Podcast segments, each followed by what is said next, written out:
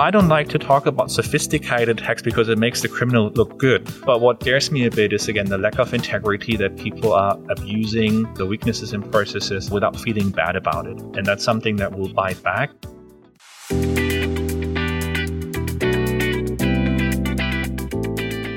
Welcome to the Payments Powerhouses podcast, where we discuss current trends with the movers and shakers in the fintech industry. Brought to you by 2C2P. Asia's leading payment solutions provider. Hi everyone, I'm Twindo. Welcome to Payments Powerhouses. Today, I'm speaking to Stefan Kuhn, 2C2P's Director of Risk and Compliance. We'll be talking about everything from the complexity in this space to what keeps him up at night. Hi, Stefan, and welcome. Hi, hello. Thanks for having me today. Thanks for joining us. So, we'll jump straight in. You're a highly experienced veteran in the risk and compliance space. Tell us more about the complexity of staying compliant and up to date. So, when we're looking at the payments industry, we have two main areas of compliance. One is the industry compliance, that could be card schemes, that could be security standards. And the other area that we're looking at is the regulatory compliance. So, the um, industry compliance has reached a certain level of maturity. So, this is like something that we have for many, many years. And in the regulatory space, we have a lot of countries stepping up with more new and additional regulation and sometimes even licenses. So, if you're looking at the current landscape, do you think compliance is too stringent right now? This is an evolving topic, and we have countries that just start putting out regulation or licenses, while others have already reached a certain level of maturity. So I think it's too early to say there is like too much or it's too stringent. So the key for me is that regulators are willing to have dialogue and reach out to define standards so that they're meaningful. And I think that's happening in most jurisdictions. And what about compliance and innovation? There is a balance between that. Do you think compliance can potentially impact innovators? Absolutely. You can stiff any way of innovation, any way of competition if you want to. I think what we observe here in the region is the opposite. So innovation has been a topic for regulators. And we have seen that in two different ways. One way was here in Singapore, MAS explicitly issued licenses for digibanks and said we want more competition and we want more innovation. So they were not happy with the current landscape and said there's not enough of it. So they kind of enticed that, bringing up new licenses. And then the other way is that innovation takes place in sandboxes. So there's room to play with new ideas, new technology, new processes, which is then tightly supervised by a regulator to form a view whether that's something they want to like bring into the landscape or not. This sounds like a great example of how rules and regulation can actually support innovation. They can, yes. Singapore is, is our headquarter, and we have very good experiences with MAS and their willingness to, to drive innovation. And what do you think could help regulations be more effective? First of all, dialogues between the regulators. Certain countries, they already have a certain experience and amount of regulation out there, while others are still finding what's the right balance for their particular country and landscape. And the other one is the dialogue between the industry and the regulators. Usually it takes place that regulators invite for consultation processes in which we can take part. And the other one is that we're forming groups to also voice our interests. So in Singapore, that's, for example, SFA, where you have an association and we're a member of it so that we have a way of like an avenue to go back to regulators and get across our views. Are there any current conversations that you're keeping an eye on right now in terms of this dialogue between the regulators and industry experts? Yeah, so at the moment we're focusing on getting new things going in Vietnam. So we will pitch for certain approvals in that area. We have ongoing conversations in, in Singapore and Thailand. I uh, find that not holding back. I think that's all very encouraging. Can you give us a snapshot of what's happening with payment fraud and security issues in the last year or two? COVID has seen a, a huge boom in e-commerce, right? So numbers going through the roof, which is great for 2C2P. At the same time, we have also seen an increase of fraud. So that's something where I think on all numbers or all indicators, there has been an uptrend and that is across the board, across all industries. That's an issue. That's a trend that requires more attention. And what are these bad actors focusing on comes to fraud? So we see two different kinds of bad actors. So the first one is what we call the first party fraud, and that's your own customer turning against you and cheating you. So that is, for example, someone I order a bottle of wine online and then I call and say I never received it. So if I trigger that process and there's no proof the bottle of wine has been delivered, the money goes back.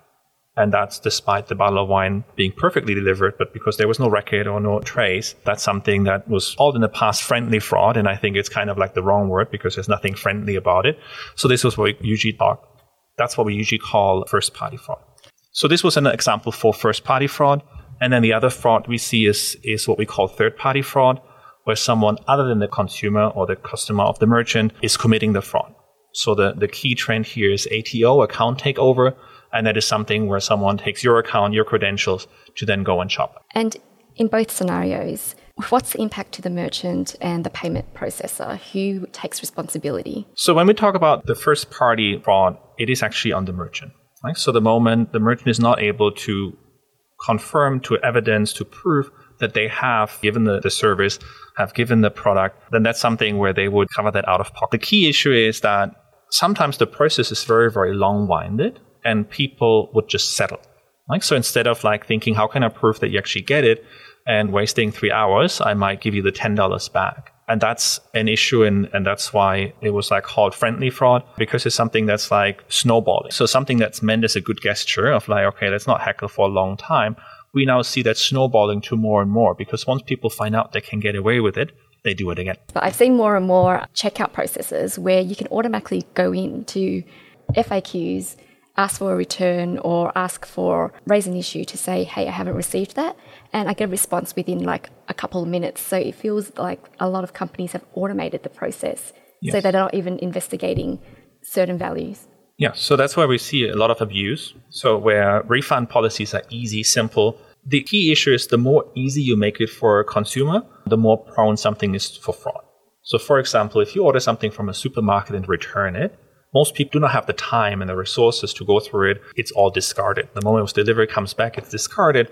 So many, many people just return five items as 10 and no one does the counting, but you still get a full reading. So there's something wrong on the consumer side and a lack of integrity of abusing that opportunity and then becoming criminals without feeling that they have been a criminal. Right. But for merchants, the problem again is snowballing and the total amounts that they have to spend every year is growing and growing and growing. And that is definitely a concern. So We've taken a look at the merchant. What role does the consumer play in this? Well, you can observe that people get away with stuff and there's no sense that they actually turn into criminals. So I'll give you an example. So in Germany, we had huge media coverage on students that were purchasing online stuff like wine. And then obviously sometimes the bottle falls over and breaks. So they call the merchant and say, oh, it was delivered broken. And bam, they have a mm-hmm. refund. So they broke it during a party and it was not broken during delivery. Is that considered fraud? See, and that, that awareness of like mm. people are committing a fraud, they're criminal, is not necessarily there. Or you return something, you order two shirts and you want to return two, but you return only two, but you get a refund for two. Right. So you think you're very, very smart by abusing the system or taking advantage of the system. In reality, you're, you're abusing it and you're a criminal. And I think there's no sanction. So no one will come after you. No one, the police will not investigate whether you kept the second shirt because the time and effort to establish that is too much. And what we observe in the industry, this behavior snowballs.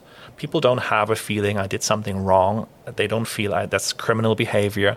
It's kind of like, it's okay. My merchant is so big. They have so many shirts. They have so many bottles of wine. It doesn't matter. I could see like students egging each other on and encouraging this behavior obviously people talk to each other, right? Whether it's a student or whether it's it's your girlfriends, the moment you observe something and you tell them, then maybe they're tempted to do it again or try it again in a different way and get away with it. And that's kind of like something I personally don't like. In compliance, we talk about integrity, and obviously that's anything but integrity. But that's very, very hard to tackle. What do you do? You send the police troops in and put the place upside down. But that's something that has become bigger and bigger and bigger because people don't let go and they don't understand that they are already criminals. So we're seeing an increase in third party fraud and it seems to be more sophisticated and complex. Would you say that's the case? Yeah, that's definitely the case. So we see that there's a lot more money, time, effort, planning involved. The use of technology. Again, if you look at recent things, the OTPs, uh, scams, you just don't pull it off by getting out of bed and say, today I feel like I want to pull this scam off, right? So there's a lot of like sophistication, money and resources needed to, to do that. And that's obviously scary because then you have um, professionals that try to exploit the system and tackling that can be very, very, very tough.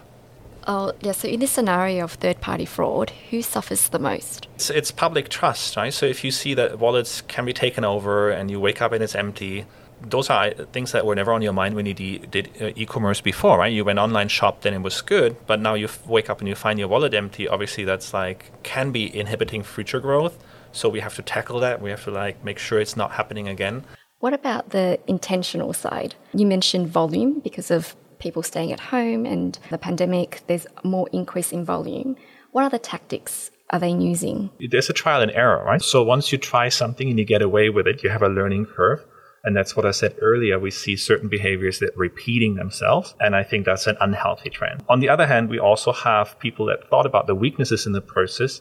If we talk about third party fraud in how can I take over? How can I assume the identity of someone? And that is a new trend that we haven't seen so much in the past. So usually when we did payment authorization, we were sure that the consumer is the consumer and there was no other party involved. That is now changing and we see more and more of these ATOs. What would you say are the most sophisticated attacks that you've seen in payment frauds? Well, I don't like to talk about sophisticated attacks because it makes the criminal look good. But what, what scares me a bit is, again, the lack of integrity that people are abusing the weaknesses in processes without feeling bad about it. And that's something that will bite back because as a consumer, I want easy processes. I want to do one click shopping and I want to have an easy return. But if these numbers continue to like grow, there will be changes to that and bites back. And I think this integrity issue is something that yeah will become more and more dominant in the next couple of years. What can merchants or payment processors do in terms of rules or policies that can help protect hmm. the merchant? Certain merchants have not really understood how much money it can cost them and what's a growing problem. So if I don't think and start tackling it now, at some point in time becomes like untenable. So there's an issue in people maybe not taking the time. I'm always surprised when people can, with the same identity, go to the same merchant and get away with stuff multiple times. Right? So to me, that's a key thing that's easy to fix. Someone who I suspect to have cheated on me, I should have an earmark and I should find out. I see in my practice that even for larger merchants, that's not always the case. This is something that I call a low hanging fruit. That's something you can fix very, very easily. The other point is the customer experience. If you have a, a customer that's onboarded and it comes back to you and for example, you have a loyalty program around it, your risk of friendly fraud is usually going down. And if you combine that, I don't let you get away with cheating, even if I suspect or where I just suspect and cannot prove it, and I have a loyalty system, that, for example, is a very elegant way of making sure my fraud numbers go down. So then there's kind of a almost competition between user experience, customer retention. Yes, correct. And keeping things in compliant. Yes. And and the key thing is if you're a growing business, you don't have the luxury of like falling back on what the customer already has done. You have new transactions, first time transactions.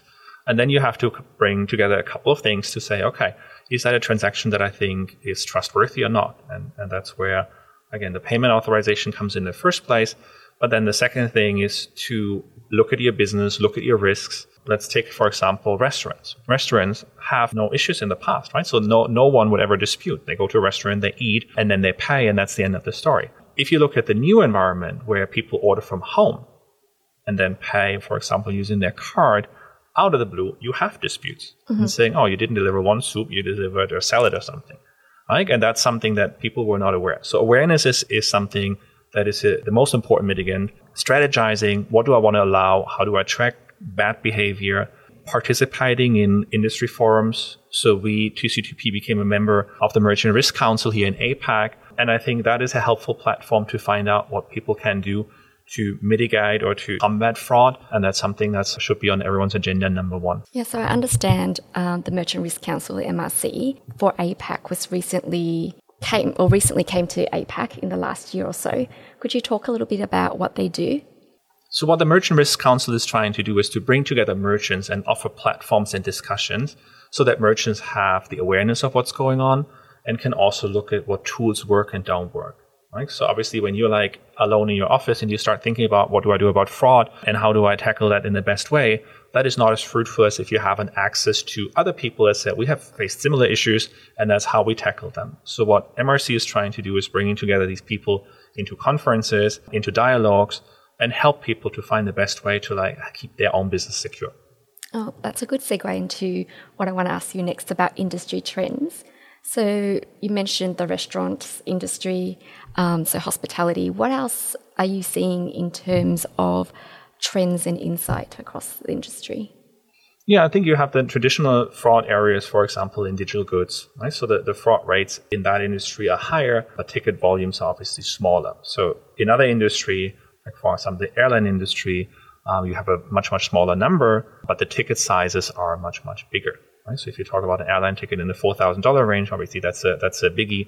If you talk about a lost or income that you can't make on a sound file, that's maybe a dollar. So that's like still the same. What's changing now is that industry has to look at their own models, and I gave restaurants as an example where new business models expose businesses to new risks. And that's usually an individual discussion. And that's why I was mentioning the MRC, because again, you can talk to other partners and see what they're experiencing and how they're tackling it. So I've been doing a lot of online shopping recently. What are some common vulnerabilities to look out for, both on the consumer side and merchant side? So for the merchant side, that's a perfect example for an industry that suffers from friendly fraud. Right? So sometimes it's buyer's remorse that you didn't really want something and now you want a refund. So abusing the dispute process to get it your way. So those are industries that suffer the most from the increases in friendly fraud. And again, there is no one size fit all recipe how they can tackle it. It's, it's really, really very specific. Again, what I said earlier, having um, a customer experience where again, you start building your own book that's preventing you from abusing it, right? So there's skin in the game. So if you abuse it and you lose privileges or you lose benefits, obviously that's a secure, that's a safeguard for the online retailer to deal with you. So for example, I think you would have shopped um, and Sephora would give you points and it would bring you to a higher tier.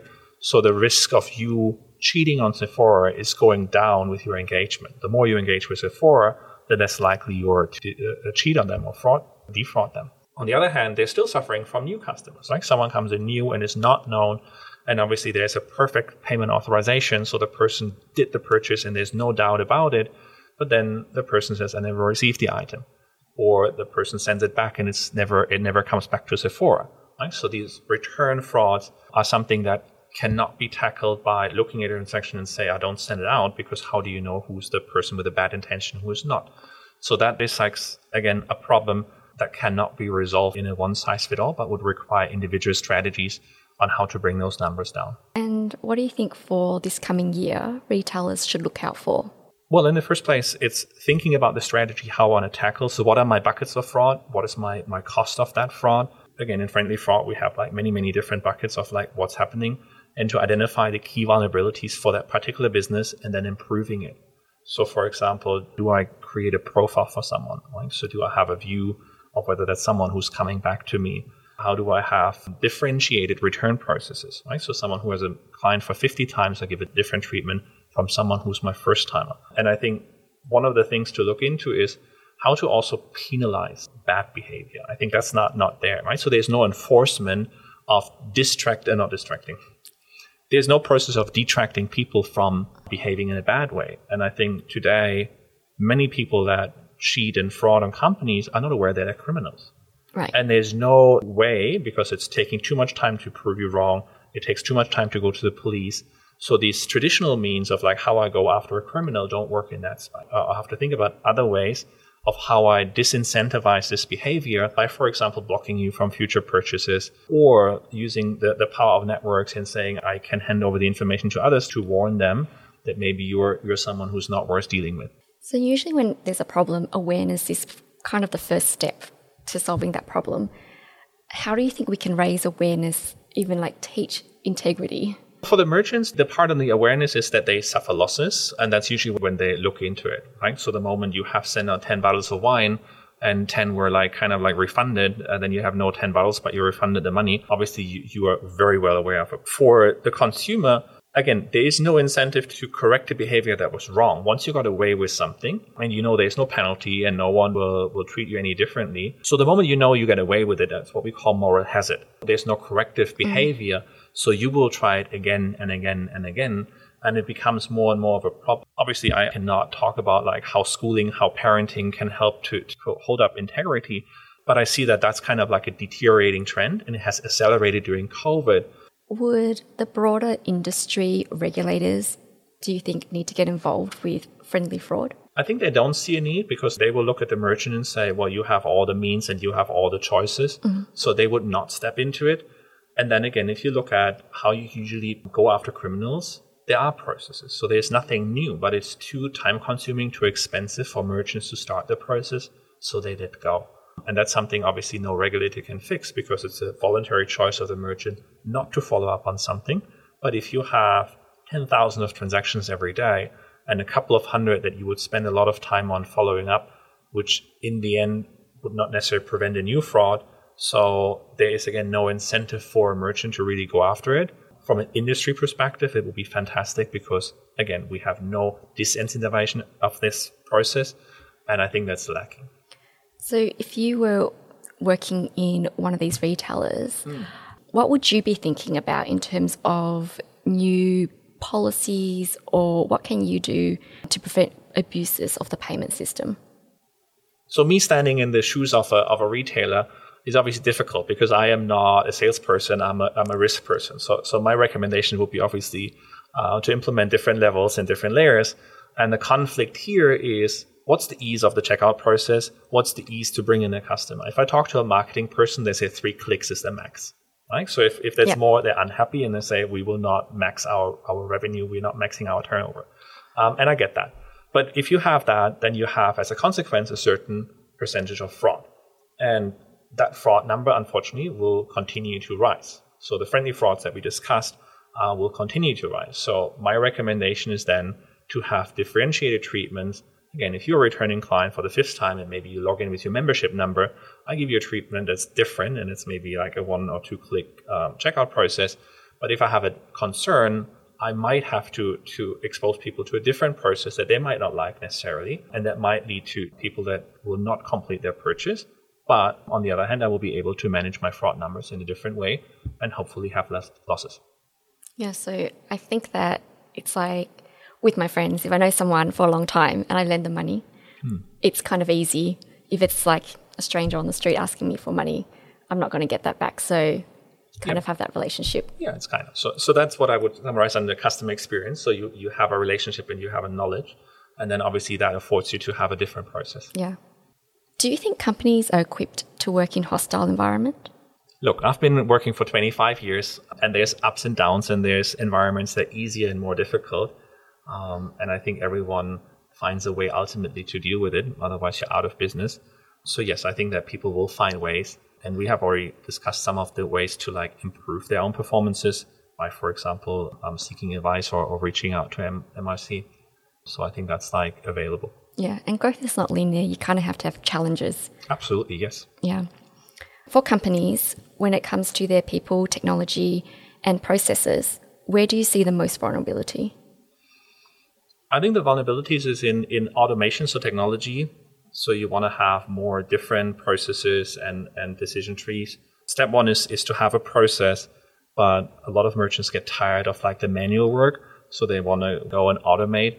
So then technology becomes the issue because you have to then source and pay for these uh, technologies. And do you think the shift in the working environment right now with more remote work and now moving into hybrid working, will there be an impact? Fraud is always on the up when you have like less personal interaction. So the moment you have remote work, um, you have all the risks if you go back to third party fraud, of phishing, of impersonation. So those numbers will automatically go up. You usually have the opposite when you when you return to work and have everyone there. Um, that fraud numbers go down. I think that's kind of like a natural trend that we will observe. To wrap up, I want to ask you what keeps you awake at night and what's your worst nightmare in terms of risk and compliance breaches? I think the trust and integrity part is is the, the crucial part that keeps me on my house because there's some answers that are not just isolated to us as one of the, the stakeholders, but that requires answers from many stakeholders coming together. As a compliance officer, I think the trust in us as a payment facilitator is that we keep data safe and that we de- deploy the, the most up to date safety standards. And as a risk manager, obviously it's it's to try and keep the fraud numbers as low as possible. You sound really passionate about risk and compliance. What got you started in this space? Oh, that's also an interesting story. I was a relationship manager back then in Germany and was offered the opportunity to work in compliance. So there was a very, very timeline to implement certain policies and practices.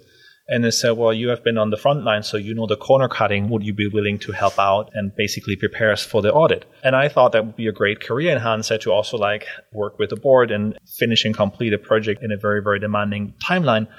And I did, and I kind of like found my calling. I'm very, very passionate about compliance, and I hope that people can hear. And so that's how my career started. So it sounds like you know the inside tricks. I guess if you want to like fight the criminals, you have to think yeah. like a crook. And I think that's true. So you have to be able to take different points of view and different seats to really come with the best and most efficient solutions. And what about now? What motivates you to stay in risk and compliance? I think many people look at risk or compliance as very, very dry topics, and I think they're not. Engaging with stakeholders coming out, I really enjoy and I have a lot of fun doing. So that's a great motivation to be in this topic.